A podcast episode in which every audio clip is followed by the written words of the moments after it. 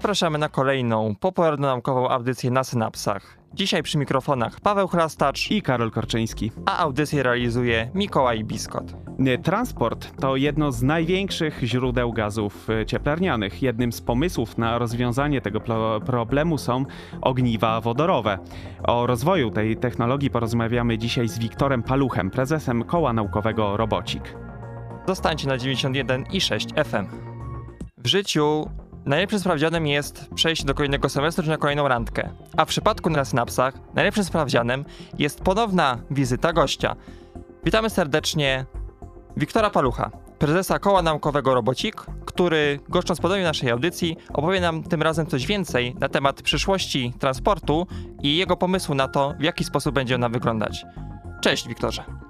E, Cześć, dzięki za zaproszenie. Jeśli jestem drugi raz, to chyba już znaczy, że pierwszy raz nie był tak zły, prawda? Oczywiście. Y, Proszę rozwiń temat. Jak według Ciebie mogłaby wyglądać przyszłość elektromobilności? E, No właśnie, myślę, że trochę jest taka pułapka ukryta w tym tytule, który zaproponowałem też, e, bo głównie skupimy się na tym, że my jako użytkownicy pewnego rodzaju rozwiązań bardziej myślimy o, o tym właśnie z tej strony.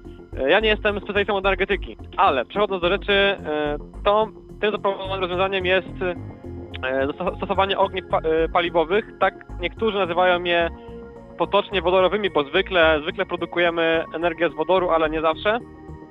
I czemu to jest temat elektromobilności? No bo teraz mamy to dość silne nastawienie rzeczywiście na, na silniki elektryczne, na akumulatory w maszynach mobilnych, e, w samochodach, motocyklach, ale jest też inna możliwość, którą, którą my widzimy, e, którą właśnie robocik teraz próbuje stosować e, właśnie na przykładzie e, autonomicznych robotów podwodnych. Jak one działają?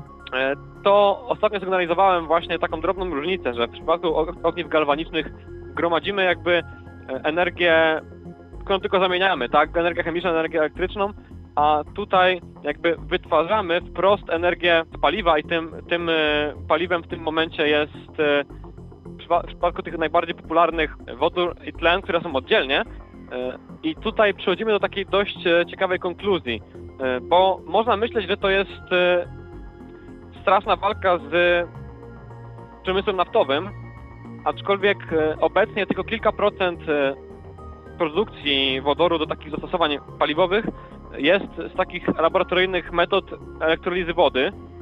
E, Elektrolizę na pewno rozumiecie, to dość, dość e, prosta metoda. Wiktorze, jeśli mógłbyś teraz pokazać nam, e, w jaki sposób w robociku wyglądają Wasze badania nad takimi technologiami? Co konkretnie robicie? Właśnie obecnie posiadamy takie ogniwo, którego, jak mówiłem, nie jesteśmy specjalistami od energetyki, bardziej uczymy się ich używać i konstruujemy obecnie e, taką konstrukcję robota i także, e, także e, obudowę, żeby można było bez problemu zanu- zanurzyć e, je w wodzie i pracować w wodzie. I jeszcze do tego usuwać zanieczyszczenia, bo można powiedzieć, że nie tworzymy zanieczyszczeń, ale tworzymy, bo zanieczyszczeniami, e, jakie tworzymy, jest e, woda. I tutaj około pół godziny pracy to jest dodatkowa szklanka wody, która zostanie wyprodukowana. No i trzeba coś z nią zrobić, e, bo masa, masa e, nam rośnie, zmieni wyważenie robota, więc też e, nad tym trzeba się zastanawiać. No i też kolejna sprawa, czyli myślimy nad tym, jak to zrobić od, od strony bezpieczeństwa, bo wodór zwykle jest sprężony w postaci gazowej do, do nawet 800 barów w przypadku zastosowań takich niemobilnych, mobilnych to do 300 i u nas właśnie tyle jest i dopiero będziemy pracować pod wodą, bo na razie to, co potrafimy zrobić, to e, zasilić się wprost z ogniwa, e, które na przykład pracuje jeszcze na zewnątrz. Czyli w tym momencie robot nie jest całkowicie jeszcze, jeszcze wolny e, od kabli, jeśli w ten sposób go zasilamy, co potrafimy na razie zrobić akumulatorem. Czy zastosowania przemysłowe powyższej metody Twoim zdaniem są kwestią najbliższych lat, czy będziemy czekali na to troszkę dłużej? Myślę, że najbliższych lat, z tego względu, który zasygnalizowałem wcześniej. Elektroliza wody jest e, dość rzadka, a najczęściej produkcja wodoru jest e, wprost na przykład z tego, jak e, reformujemy benzynę. Kiedy robi się węglowodory aromatyczne z nienasyconych, to dodatkowo produkuje się wodór, więc tak naprawdę duża część paliwa i tak jest dostępna. Pytanie tylko rzeczywiście, czy, czy uda się przekonać ludzi do tego, że to jest bezpieczne. No bo wiadomo, to wodór sam w sobie jest, jest w atmosferze wybuchowy, ale w ogniwach paliwowych, gdzie paliwem jest wodór, e, tutaj tak naprawdę używamy jonów wodoru, czyli kiedy podajemy wodór do takiego ogniwa, to w obszarze anody od razu jest e, on rozdzielony na protony i na elektrony. I to właśnie elektrony dają nam energię, a protony potem e, reagują z, z jonami tlenu. A to nie jest już wybuchowe. Temat, o którym mówisz, jest bardzo interesujący, ale jeśli chcielibyśmy jeszcze może po raz trzeci usłyszeć ten y, temat z Twoich ust, to bardzo chętnie zapraszam Ciebie do kolejnej wizyty w naszym studiu. Naszym gościem był prezes Koła Naukowego Robocik z Politechniki Wrocławskiej i innego z Szkół Strategicznych Politechniki Wrocławskiej, Wiktor Paluch. Dziękuję Ci za rozmowę. Dzięki. Zostajemy w temacie robotów, które stają się obecnie coraz bardziej powszechne i mają coraz więcej zastosowań. Prezes koła strategicznego Konar, Krystian Mirek, który jest już z nami na antenie, opowie o tym, jak różnorodne są projekty z dziedziny robotyki. Cześć Krystian. Przedstaw nam na początek o co chodzi w działalności koła Konar, żeby wszyscy słuchacze mieli pojęcie, z kim rozmawiamy. Dzień dobry, witam wszystkich. Ja nazywam się Krystian Mirek i jestem prezesem Koła Naukowego Robotyków Konar. Nasza działalność obejmuje właśnie bardzo szerokie zagadnienie robotyki. Nie skupiamy się na jednym projekcie, nie skupiamy się na jednej konkretnej dziedzinie, staramy się właśnie jak najbardziej mm, zdywersyfikować nasze projekty, zajmować się różnymi zajawkami.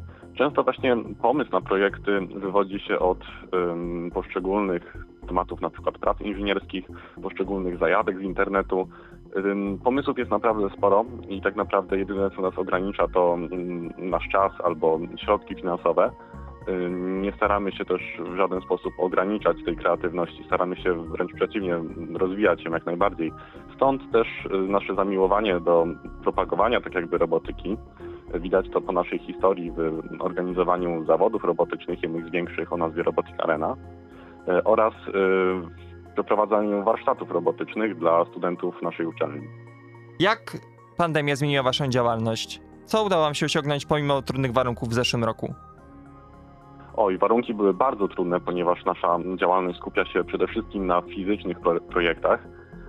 I no nie ukrywam, był to dla nas ciężki czas, ale udało się troszeczkę przenieść um, naszą tak jakby działalność um, troszeczkę w online udało się nam popchnąć właśnie bardziej dział IT, z czego naprawdę jestem zadowolony. Za niedługo będziemy mieli nową stronę internetową.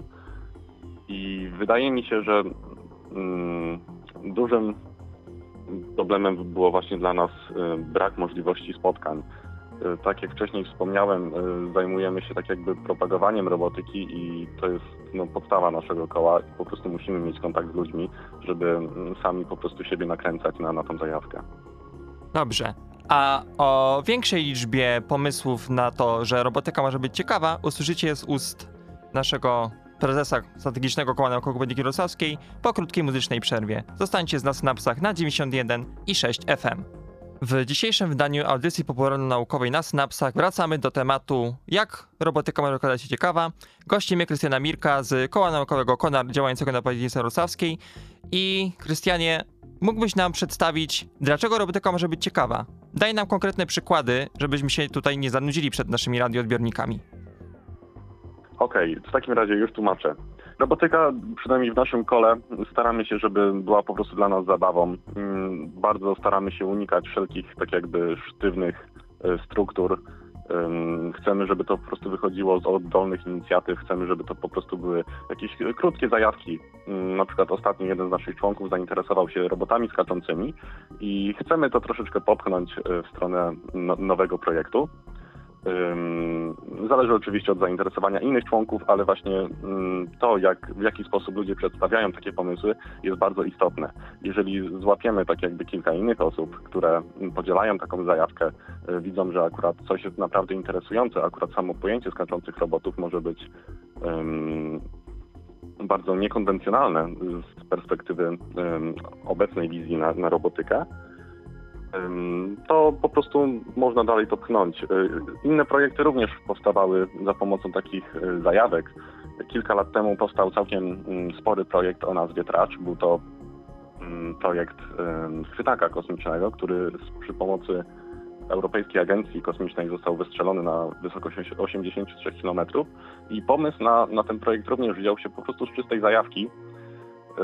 Akurat y, założyciele tego projektu y, byli uczestnikami pewnej selekcji y, od innego projektu, który brał wcześniej udział w tym całym ym, projekcie rakietowym. I widząc, jak bardzo członkowie byli w to zaangażowani, uznali, że no, warto może coś takiego też w naszym ym, kole popchnąć. I, I tak to się naprawdę ym, rozwinęło. Rozwinęło się to bardzo, bardzo ciekawie. Pomysłów było naprawdę sporo, koncepcje się zmieniały. Y, Bardzo dużo godzin poświęciliśmy na ten projekt. Trwał on, y, z tego co kojarzę, dwa i pół roku chyba od, od samego złożenia wniosku do, do ukończenia e, wszystkich procedur. Sam będąc uczestnikiem tego projektu w niektórych e, momentach poświęcałem prawie 12 godzin dziennie na taki projekt. E, Wszystko inne naprawdę się dla mnie nie liczyło. Ważna była tylko zajawka, żeby coś wysłać w ten kosmos i była to naprawdę niesamowita motywacja. E, No przyznaję się troszeczkę też moje studia ucierpiały na tym projekcie, ale absolutnie nie żałuję tego, co, co poświęciłem na ten projekt. Były to i zasoby czasowe, i zasoby zdrowotne tak naprawdę, ale mm, naprawdę bardzo polecam zainteresować się takimi projektami, bo sama wizja taka dalekosiężna takich projektów bardzo buduje motywację. Twoim zdaniem w jakich dziedzinach przemysłowych, bądź na przykład związanych z medycyną, albo z innymi y, potrzebnymi ludzkości dziedzinami, co będzie czymś, co może w przyszłości dosłownie zrewolucjonizować nasze życie? Czy są jakieś takie ciekawe projekty, które naprawdę mogą y, mieć wpływ na jakość naszego życia? Oj, wydaje mi się, że mm, ciężko określić, y, co ludziom przyniesie wyobraźnia w następnych latach, bo historia pokazuje, że naprawdę bardzo ciężko przewidzieć niektóre wynalazki. Y, I szczerze mówiąc, w ogóle nie czuję się kompetentny, pomimo zainteresowania robotyką, żeby decydować, y, co albo zgadywać, co w przyszłości może zmienić nasze życie, ale wydaje mi się, że, że na pewno będzie to coś z zagadnienia robotyki. Czy Twoim zdaniem zainteresowanie robotyką także wśród y, studentów y, jest y, coraz większe na Politechnice Wrocławskiej? Skoro jesteś prezesem jednego z najbardziej rozpoznawanych kół na tej Politechnice, powinieneś zapewne coś o tym wiedzieć. E, Tak, wydaje mi się, że od, od właśnie początku y, czwartej rewolucji przemysłowej to zainteresowanie jest bardzo duże wśród studentów. Obecnie mamy 70 członków, ale w naszym kole bywało, że tych członków było w okolicy 100 i może nie jest to tak jakby idealny wyznacznik co do ym, popularności robotyki, ale wydaje mi się, że lepszym ym, wyznacznikiem y, tej popularności y, jest y, liczba widzów na naszych zawodach y, robotycznych y, Robotic Arena, gdzie w szczytowym, w szczytowych mm, edycjach tych zawodów byliśmy w stanie mm, zgromadzić nawet do 7 tysięcy widzów. I z tego co wiem, mieliście również y, gości zagranicznych, prawda? Tak, są to międzynarodowe zawody. Mm, W ostatniej edycji byli to przedstawiciele z dziewięciu krajów, z tego co pamiętam, i było tam łącznie 400 zawodników z tych dziewięciu krajów. To naprawdę imponująca liczba. E, mam takie ciekawe pytanie. Czy jeśli teraz miałbyś zachęcić na przykład jakiegoś licealistę do studiowania takiej dziedziny, to jakich argumentów byś użył? Dlaczego warto się tym zainteresować? Mógłbym zacząć opowiadać, że jest to oczywiście przyszłość, że można znaleźć pracę, ale szczerze mówiąc w moim przypadku to była po prostu taka ślepa zajawka na to, że można stworzyć coś, co, co naprawdę działa, coś, co, z czego przede wszystkim można być dumnym. I dla mnie jest to po prostu czysta zabawa.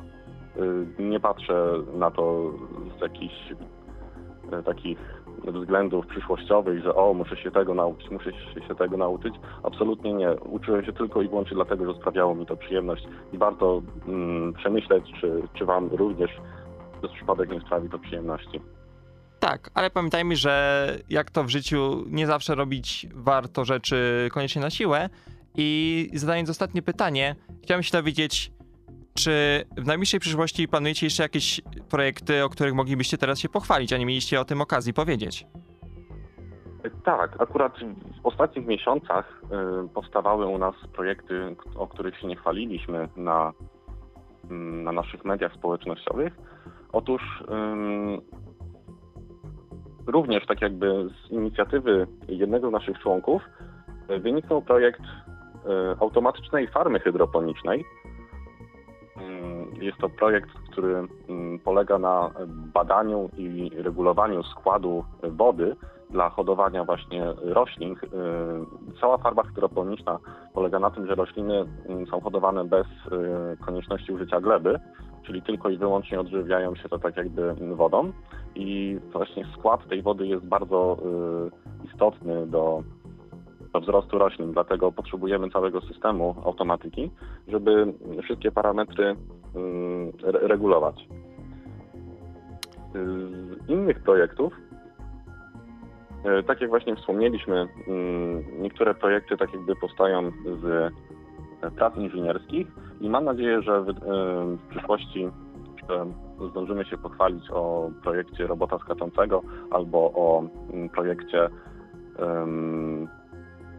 małych robotów, które prawdopodobnie pojawią się na e, następnej Robotic Arenie w formie rozrywki dla najmłodszych. Mam nadzieję, że uda Wam się zrealizować te wszystkie plany i jako redakcja popularno-naukowej audycji na Synapsach zapraszamy Was w każdej chwili do odwiedzin bądź nagrania jakiegoś osobnego podcastu na temat tej tematyki, ponieważ z pewnością mamy jeszcze sporo, sporo do opowiedzenia w tej sprawie. Naszym gościem był Krystian Mirek, prezes jednego ze strategicznych kół naukowej polityki wrocławskiej, koła naukowego KONA działającego przy Wydziale Elektroniki. Dziękujemy Tobie serdecznie za telefon. Ja również dziękuję. Do usłyszenia. Zostańcie z nami na 91 i 6 FM. Polscy badacze relatywnie rzadko publikują swoje prace w renomowanych i znanych na całym świecie czasopismach naukowych, a jeszcze rzadziej trafiają na ich okładki. Profesor Artur Bednarkiewicz z Instytutu Niskich Temperatur i Badań Strukturalnych PAN, współautor opracowania nowych materiałów nanokoloidalnych z okładki styczniowego wydania Nature, może pochwalić się właśnie takim osiągnięciem. Posłuchamy teraz o kulisach procesu recenzji i publikacji prac naukowych w renomowanych czasopismach.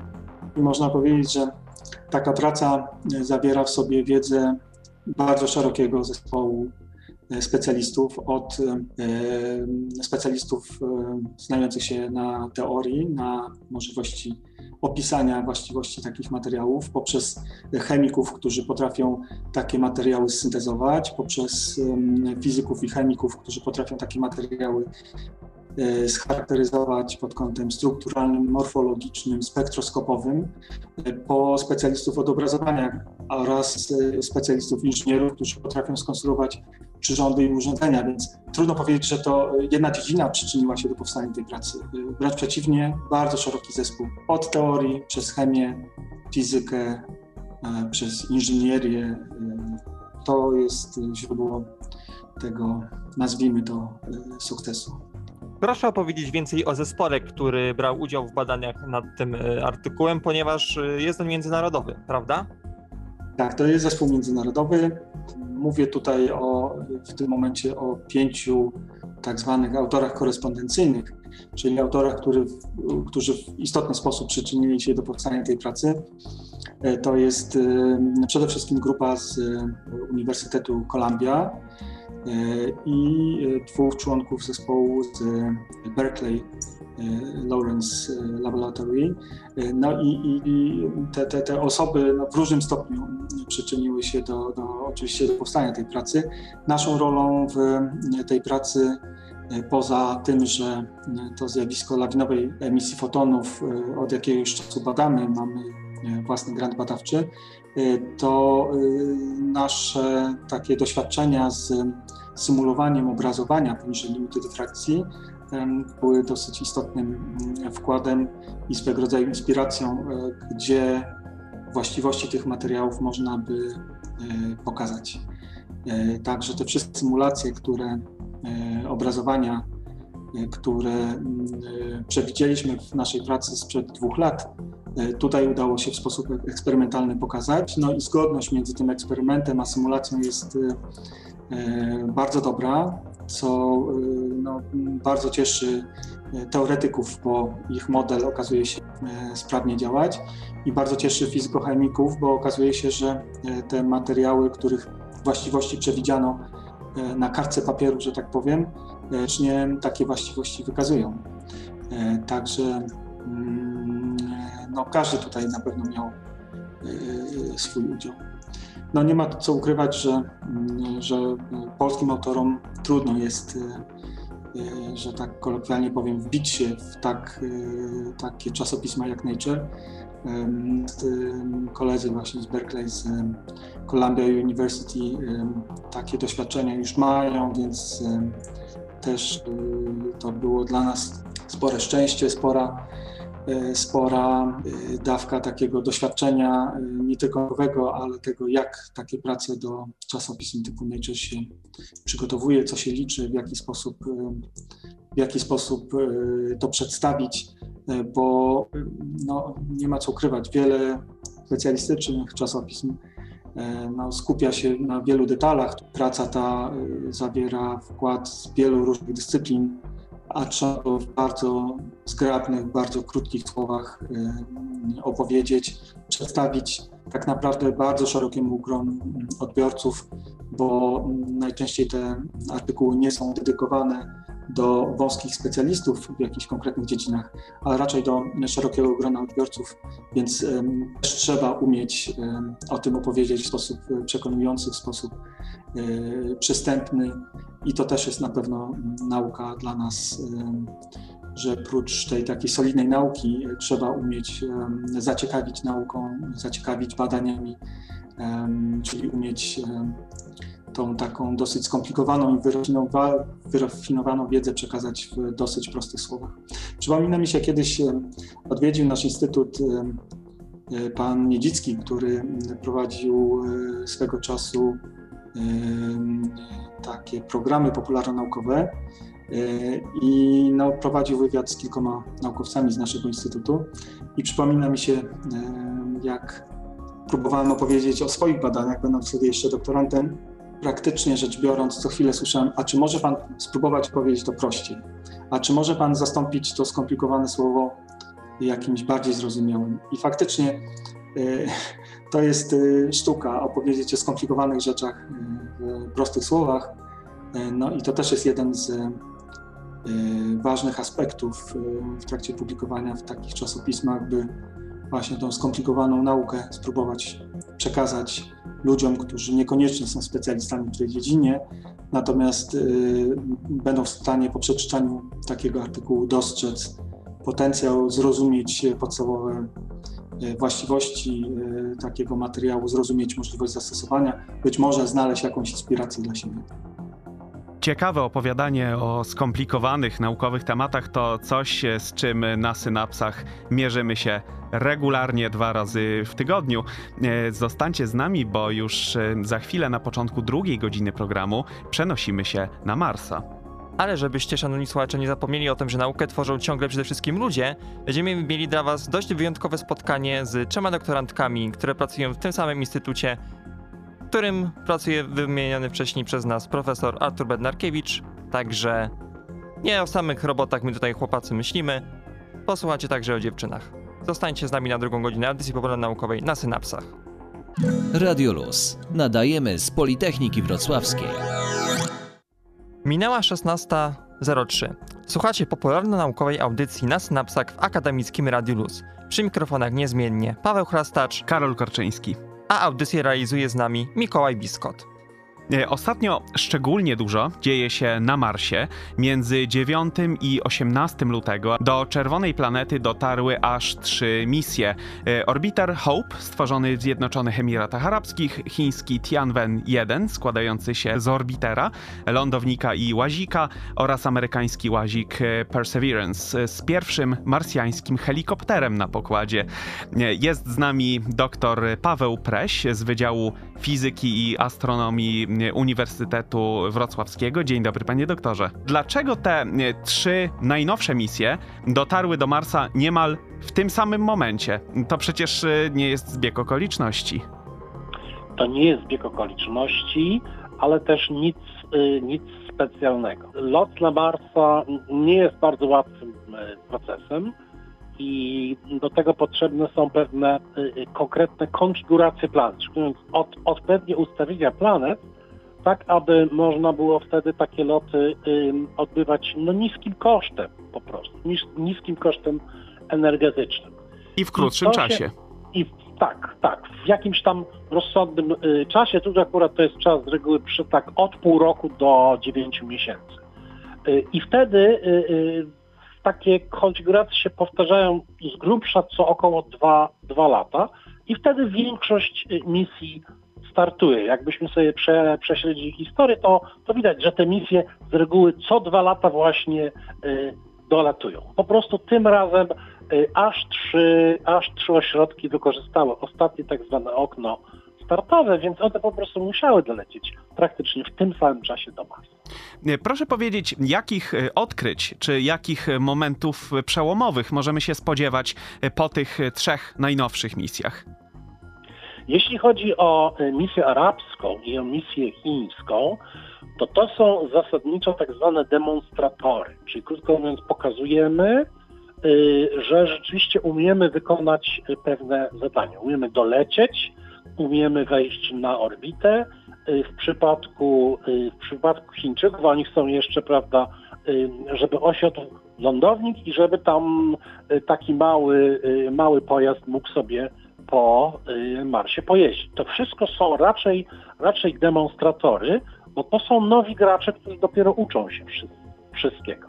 Natomiast Percy jest oczywiście już misją y, bardzo za, za, zaawansowaną. Ta ostatnia fala y, misji marsjańskich, takich robotów zaczęła się chyba w 1997 roku od Pathfindera i teraz to wszystko idzie, to wszystko, wszystko u nich gra, zawsze im się udaje i, i mm, są wysyłane coraz większe y, pojazdy, no i Persy jest w tej chwili największy. O, o tych planach na przyszłość e, porozmawiamy e, za chwilę. Za chwilę wrócimy do rozmowy z doktorem e, Presiem. Zostańcie z nami. W audycji na Synapsach rozmawiamy z doktorem Pawłem Presiem z Wydziału Fizyki i Astronomii Uniwersytetu Wrocławskiego, który przed chwilą e, opowiedział nam o trzech najnowszych misjach bezzałogowych na Marsa. To nie są jednak jedyne misje obecnie aktywne na tej planecie. Panie doktorze, co oprócz e, Hope, Tianwen 1 i Perseverance aktualnie działa na Marsie i wokół Marsa? E, Bo wydaje mi się, że to jest rekordowo wiele maszyn. Prawda, y, to prawda, wiele z tych, y, z tych ostatnich misji było naprawdę y, bardzo udanych i jak ja sobie zliczyłem, to w tej chwili wokół Marsa krąży wciąż działających 8 misji. Najstarsza misja działająca krąży wokół Marsa już 20 lat. Została umieszczona w 2001 y, y, roku. Więc to są pewne rekordy. Tych misji jest wiele, sporo, sporo z nich to są oczywiście y, misje amerykańskie, ale także jest misja europejska. Y, Oczywiście spośród tych, któreśmy wcześniej wy, wymienili, też warto wspomnieć taki też trochę demonstrator jeszcze, ale misję hinduską, prawda, indyjską, która też w 2014 roku y, weszła na orbitę i także do tej, do tej pory działa. Więc orbiterów mamy całkiem, całkiem sporo. One bardzo różne rzeczy obserwują. Każdy jest troszeczkę, e, troszeczkę inny. E, Natomiast e, na powierzchni Marsa w tej chwili mamy trzy misje aktywne. Trzy misje, bo mamy y, dwa roboty, czyli mamy Curiosity i właśnie Persiego w tej, w tej chwili, ale także mamy taką, taką specjalną misję Insight, y, która, mm, gdzie, gdzie nie mamy ro, robota, ona po prostu sobie y, stoi w jednym miejscu i ona bada klimat Marsa. Tak? Z tym Insightem y, oczywiście związany tam jest akurat pewien polski wkład. To jest słynny kret, który miał się zagłębić w, w grunt marsjański, no i niestety okazało się, że że Insight wylądował w takim miejscu, gdzie tam tuż pod gruntem najwyraźniej są jakieś bardziej lite pokłady skał. No i niestety on się wbić skutecznie nie może od, od, od już wielu lat. ale e, Mars jest rzeczywiście intensywnie badany, a przed, przede wszystkim te wszystkie instrumenty są na tyle dobre, że one, że, że my yy, nie zadowalamy się tylko tym, że one tam przez tydzień, dwa sobie coś pomierzą i nam przyślą, tylko one są w stanie przez cały czas dostarczać nam ciągle informacji. Wydaje mi się, że koszt samego wysłania e, takiej misji jest tak wysoki, że e, w zasadzie e, twórcy, autorzy skupiają się na tym, żeby, żeby te maszyny były bardzo solidnie wykonane i żeby wytrzymały jak najdłużej.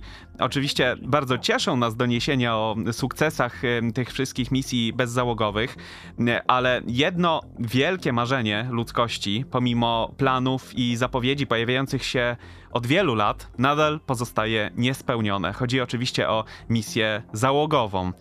Jak się panu wydaje, kiedy realistycznie moglibyśmy doczekać się pierwszych ludzi na Marsie i czy w ogóle kiedykolwiek się doczekamy? Ja myślę, że się doczekamy, ale to rzeczywiście nie będzie prędko. Czyli krótko mówiąc, wbrew pewnym doniesieniom medialnym, że to już za 4 lata, niektórzy tak, y, tak głoszą, to absolutnie nie ma, nie ma co, co im wierzyć, to są raczej medialne y, sen, y, sensacje. Podstawowy problem, jaki mamy, jest taki, że podróż jest długa. Podróż jest długa, bo tak przynajmniej pół roku. Poza tym, jak już wylądujemy na Marsie, to także, żeby wrócić, to konfiguracja planet także musi być dobra, w związku z czym to raczej nie jest tak, że, że w dowolnym momencie można sobie z Marsa y, wrócić y, na Ziemię. To nie będzie wypad taki, na weekend. To nie jest żaden krótki, krótki, yy, krótki wypad, bo nawet ten, ten minimalny czas przelotu łącznie to będzie rok, jakby co. Natomiast jeszcze trzeba troszeczkę na tym Marsie pobyć. Największy kłopot mamy niestety z, z promieniowaniem kosmicznym, które niestety w takiej otwartej przestrzeni międzyplanetarnej osiąga takie poziomy, które w ciągu roku już by stanowiły istotne zagrożenie nawet dla życia astronautów. A przed tym wciąż nie mamy sprawnych systemów obrony. I dopóki ich nie będziemy mieli, to uważam, że jakiekolwiek loty na Mars, o jakichkolwiek lotach na Marsa e, robionych przez ludzi nie ma mowy. No dobrze, wobec tego, jeżeli na misje załogowe będziemy musieli jeszcze trochę poczekać, e, to jakich nowych e, misji bezzałogowych możemy się spodziewać w najbliższych latach? Czy, czy wie pan coś o tym, co jest planowane albo co już się buduje? A może wrócimy na przykład na Księżyc? Myślę, że wcześniej wrócimy yy, na Księżyc, natomiast owszem, jeśli i to być może nawet z ludźmi, bo tutaj raczej, raczej czas lotu jest krótki, łatwo też, też wrócić, nie potrzebujemy żadnej specjalnej konfiguracji planet, żeby, żeby spokojnie wrócić na Ziemię. Natomiast jeśli chodzi, chodzi o Marsa, no to w tej chwili szykują się Rosjanie do następnej misji. Szykuje się także Europa do kolejnej misji i także będzie lądownik i to taki lądownik z dość dużym wiertłem, czyli krótko mówiąc e, będzie możliwość wiercenia naprawdę dość głęboko e, w gruncie marsjańskim. Na tyle dużym, żeby razie, tym razem się udało. Żeby, żeby, żeby tym razem coś naprawdę ciekawego dostać, bo naprawdę my się spodziewamy, że na pewnej głębokości pod gruntem marsjańskim jest woda i być może nawet są wciąż aktywne formy życia. Yy, szykują się także Hindusi z następną misją, już, już bardziej taką yy, rozwiniętą. No i yy, mamy tak zwaną misję, która ma zebrać próbki skał marsjańskich, które zresztą właśnie dokładnie będzie zbierał Persji. Persji w tej, w tej chwili szuka śladów śladów życia na Marsie, takiego życia, które kiedyś przy, przynajmniej było, nie, niekoniecznie takiego, które w tej chwili jest. I być może on coś ciekawego znajdzie i pakuje te różne próbki w pewne pojemniki. No i te pojemniki trzeba, potem trzeba będzie przejąć i przylecieć z nimi na Ziemię do naszych laboratoriów, gdzie będziemy mieć bardzo dużo czasu, bardzo dużo możliwości badania na przeróżne sposoby a to jest znacznie lepiej niż takie automatyczne laboratoria na samym Marsie. Y, Wobec tego trzymamy kciuki za te wszystkie misje. Nie możemy się doczekać kolejnych y, odkryć. Bardzo dziękuję panu za rozmowę. Naszym gościem był dr Paweł Preś z Wydziału Fizyki i Astronomii Uniwersytetu Wrocławskiego. Dziękuję bardzo Państwu. Y, Już za chwilę wrócimy na Ziemię i porozmawiamy o wyzwaniach, z którymi mierzą się kobiety w świecie nauki. Radio Luz. Włącz się na 91,6 FM. Korzystając z męskiego grona w popularnej naukowej edycji na synapsach, nasze redakcyjne koleżanki z tak zwanego duetu MMM, czyli Martyna Ziakowicz i Marta Gil, które są naszymi naczelnymi genetyczkami w naszej e, redakcji, przygotowały one wspaniały podcast na temat e, kobiet w nauce, który jest do odsłuchania na Spotify i Mixcloud audycji na synapsach, aczkolwiek postanowiłem, że to za mało i lepiej też zapytać większej liczby doktorantek, aby uzyskać szerszą perspektywę na temat kobiet w nauce i korzystając z rozmowy z profesorem Arturem Bednakiewiczem, którą wysłuchaliście kilka chwil temu, porozmawiałem z trzema doktorantkami z tego samego Instytutu Polskiej Akademii Nauk, które opowiedzą jako najbardziej zainteresowane o tym, w jaki sposób w ogóle pojawiły się w świecie nauki, a w późniejszej części tej rozmowy usłyszycie, z jakimi wyzwaniami mierzą się obecnie kobiety w nauce. Cześć, jesteśmy doktorantkami z Polskiej Akademii Nauk we Wrocławiu. Ja jestem Kamila i jestem magistrem chemii. Specjalizuję się w chemii nieorganicznej i spektroskopii optycznej. Cześć, ja mam na imię Zuzia, jestem z Lubina i skończyłam na Politechnice Wrocławskiej inżynierię optyczną i fotoniczną. Ja mam na imię Asia i również na Politechnice Wrocławskiej studiowałam fizykę techniczną. Można więc powiedzieć, że jestem fizykiem i y, specjalizuję się aktualnie w spektroskopii optycznej. Dziewczyny, przedstawcie po kolei, w jaki sposób znalazłyście się w instytucie. Jaka była wasza droga do Instytutu Badań Strukturalnych i Niskich Temperatur PAN we Wrocławiu? Y, Ja jestem tutaj w instytucie najdłużej. E, Moja przygoda rozpoczęła się od praktyk, które odbywałam po chyba drugim roku studiów związanych z realizacją inżyniera. I mój ówczesny promotor wysłał mnie tutaj po znajomości do znajomego profesora Polskiej Akademii Nauk e, i zostałam przypisana e, do mojego ob- obecnego promotora jako taka pomoc laboratoryjna spektroskopowa oraz e, laboratoryjna chemicznie. Po mm, praktykach dostałam propozycję przychodzenia tutaj do Instytutu po to, żeby się bardziej zapoznać z pracą naukową. Bardzo mi się to podobało, więc przychodziłam dość często, tak dwa, trzy razy w tygodniu, zupełnie bez zobowiązań. W pewnym momencie mój promotor obecny otrzymał e, grant, w którym było akurat miejsce pracy przewidziane dla magistranta. Akurat wtedy rozpoczynałam już e, drugi stopień studiów, byłam odpowiednim kandydatem, również już przeszkolonym e, w tym, co tutaj było robione i mm, przez całą magisterkę pracowałam tutaj w projekcie naukowym, który był tak naprawdę związany z pisaniem mojej pracy magisterskiej na Politechnice. Po ukończeniu magisterki, po obronie, e, przystąpiłam e, automatycznie już do mm, egzaminu wstępnego na doktorat e, tutaj już w, w Polskiej Akademii Nauk i dostałam się na studia doktoranckie oraz otrzymałam również pozycję już doktoranta w kolejnym projekcie naukowym. E, cześć, tu Kamila. I moja droga była w sumie podobna trochę do Asi drogi, z tym, że ja e, kończyłam studia chemiczne na Uniwersytecie Wrocławskim i tam byłam zaangażowana w kilka projektów e, badawczych jako ich wykonawca, ale też jako student. W moim przypadku było tak, że chciałam, bardzo chciałam iść na doktorat, było to jedno z takich moich wielkich marzeń, ale z kolei nie za bardzo podobało podobała mi się, podobała mi się wizja e, dydaktyki. W związku z czym e, Polska Akademia Nauk wydała się niesamowicie dobrą opcją, gdyż w tych placówkach naukowych nie ma dydaktyki, jest jedynie praca badawcza. No i tak oto złożyłam podanie, na, a żeby się dostać właśnie na studia doktoranckie i tak też e, wybrałam oddział spektroskopii optycznej, dlatego że to też się trochę łączyło z, moi, z moją taką, e, z moją pracą magisterską. No i tak wyszło, że się tutaj wszystkie spotkałyśmy. I teraz moja historia. Y, Ja tutaj y, trafiłam zupełnie inaczej y, niż dziewczyny. Jak skończyłam studia, zrobiłam sobie jeszcze takie wakacje i pomyślałam, że po tych wakacjach będę szukać jakiejś pracy. Wcześniej też pracowałam w takiej firmie, która produkuje mo- moduły LEDowe i wiedziałam, że jak no nie znajdę nic lepszego, to mogę tam wrócić. Ale też pamiętam, mam takie wspomnienie, bo mieszkam tutaj w okolicy właśnie Instytutu Niskich Temperatur. Często jak sobie chodziłam na spacery, to tak widziałam i mówię, o, jaki ciekawy instytut, ciekawe co tutaj robią. I gdzieś właśnie później, jak już wysyłam te CV do różnych firm, no to też stwierdziłam, a wyślę tutaj, zobaczyłam, że jest oddział spektroskopii optycznej, a ja po optyce pomyślałam, że warto spróbować.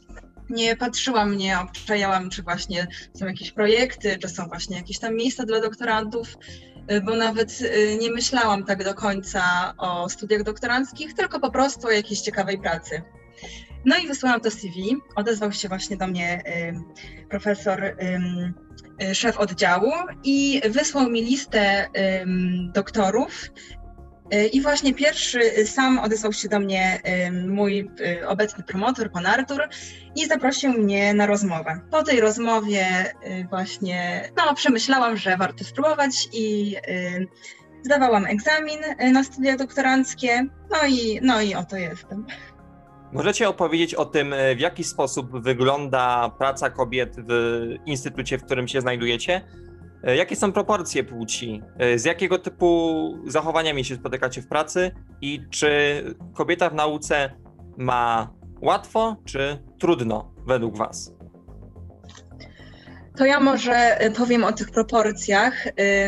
Patrząc właśnie tak wiekowo teraz, więcej jest kobiet kobiet doktorantek, a patrząc tak stażem na takich właśnie profesorów albo y, ludzi, którzy zajmują jakieś takie wyższe stanowiska, no to jednak to są mężczyźni. Bez względu na płeć, praca naukowca wygląda tak samo. Poznaliście już nasze gościnie, więc za chwilę przejdziemy do blasków i cieni bycia kobietą nauki. Na synapsach wracamy do tematu kobiet w nauce. Przed chwilą dowiedzieliśmy się, kim są nasze dzisiejsze rozmówczynie i jak zaczęła się ich przygoda z doktoratem i nauką. Okazuje się niestety, że doktoranci w Polsce muszą mierzyć się z wieloma problemami. Sam ja jako doktorant coś o tym wiem, a kobiety, doktorantki, napotykają czasem na trudności, które mężczyznom nie przyszłyby nawet do głowy. Posłuchajmy. Zostajmy w klimacie studentów pierwszego lub drugiego stopnia oraz przede wszystkim studentek. Jakie macie rady dla osób, które są zainteresowane karierą naukowca, zostania doktorantem lub doktorantką? Jakie macie dla nich porady? My, jako kobiety, jeśli chcemy zakładać, myślimy o założeniu rodziny, to tutaj ta, ta ścieżka naszej, naszej kariery jest bardziej skomplikowana.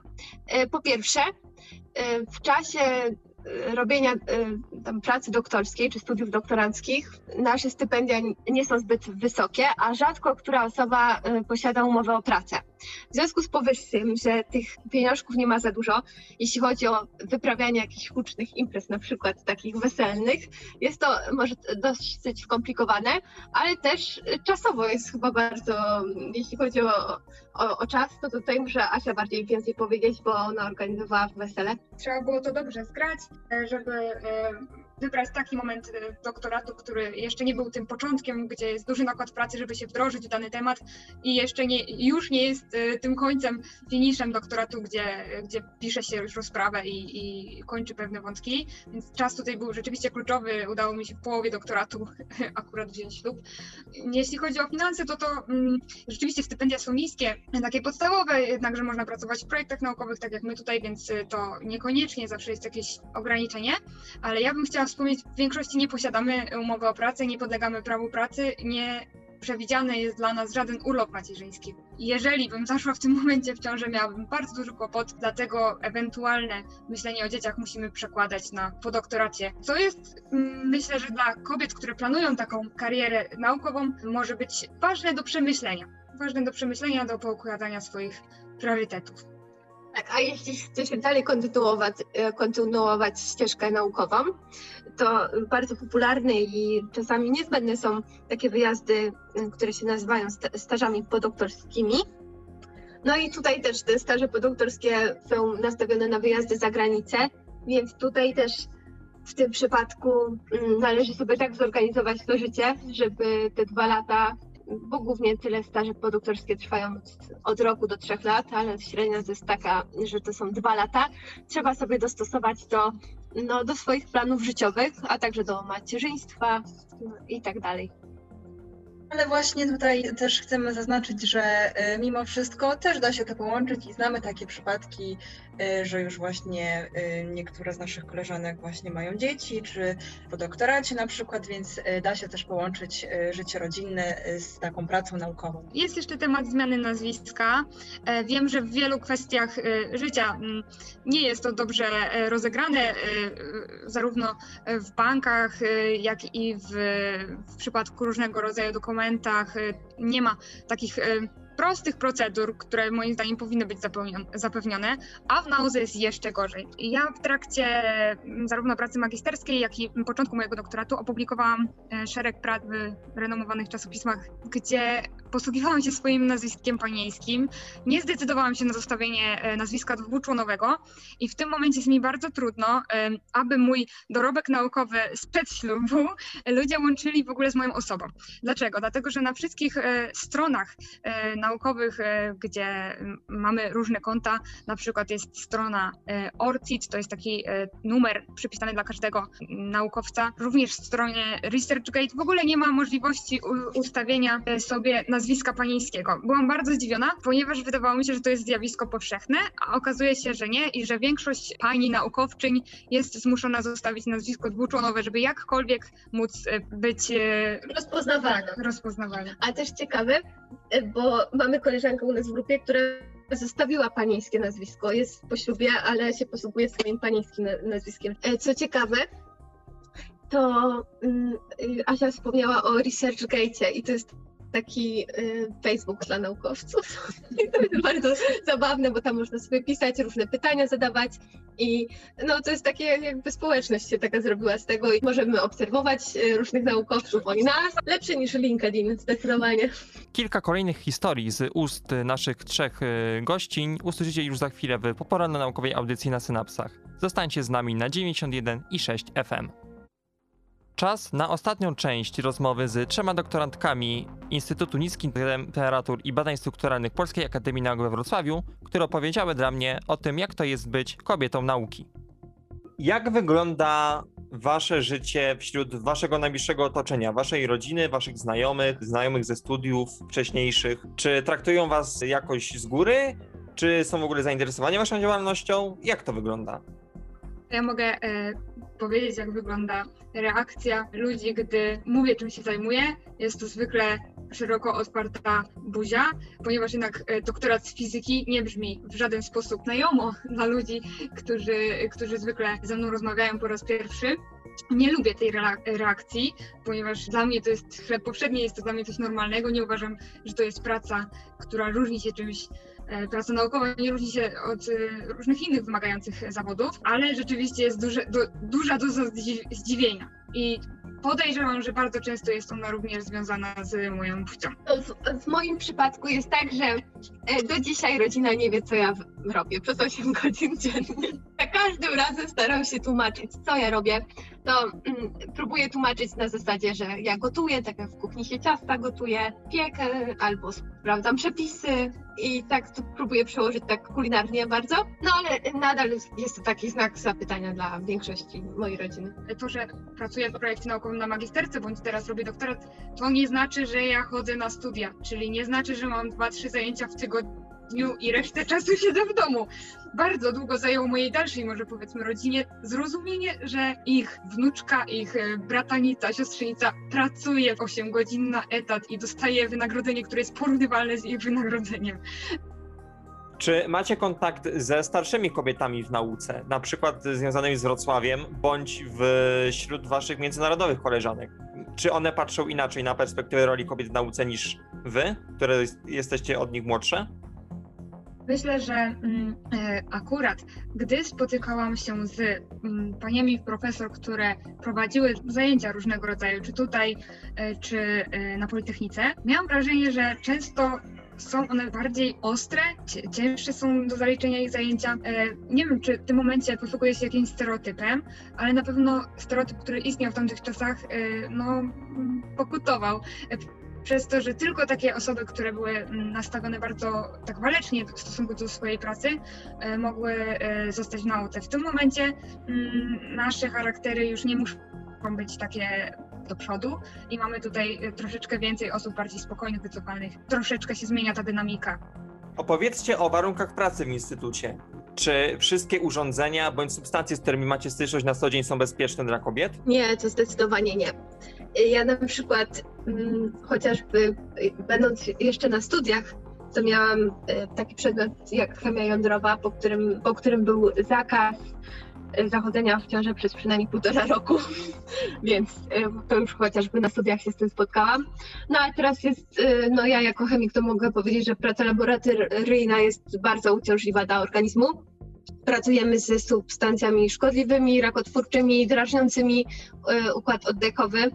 Jeśli chodzi o mm, takie kwestie mm, zdrowotne, no to tutaj jesteśmy bardziej narażone i zdecydowanie jeśli chodzi o takie kobiece sprawy, no to musimy bardziej uważać, no ale większość kobiet, które pla- planują jakieś macierzyństwo, no to zazwyczaj już ko- kończą pracę w laboratorium, bo to jest zbyt niebezpieczne. Więcej informacji na temat y, życia kobiet w nauce, moich gościń, które miały jeszcze więcej ciekawych historii, już wkrótce będzie do odsłuchania na Mixcloudzie, naszej poporanaukowej audycji na Synapsach. To już koniec naszej dzisiejszej załogowej misji naukowej w ramach audycji na Synapsach. Razem z naszymi gośćmi i gościniami pokazaliśmy Wam, że nowe technologie cały czas bardzo dynamicznie się rozwijają i wciąż powstają nowe rozwiązania naukowe i inżynieryjne, które czynią nasze życie łatwiejszym, otwierają nowe horyzonty. W przypadku misji na Marsa bardzo dosłownie rozwiązują nasze problemy, a czasem, tak jak ogniwa wodorowe, naprawiają nasze błędy. Nie zapominajmy przy tym, że bardzo często i coraz częściej w tych odkryciach znaczący udział mają kobiety, które niestety nadal mierzą się z wieloma wyzwaniami. A tymczasem żegnają się z wami Karol Korczyński Paweł Chrastacz i Mikołaj Biskot, który realizował audycję.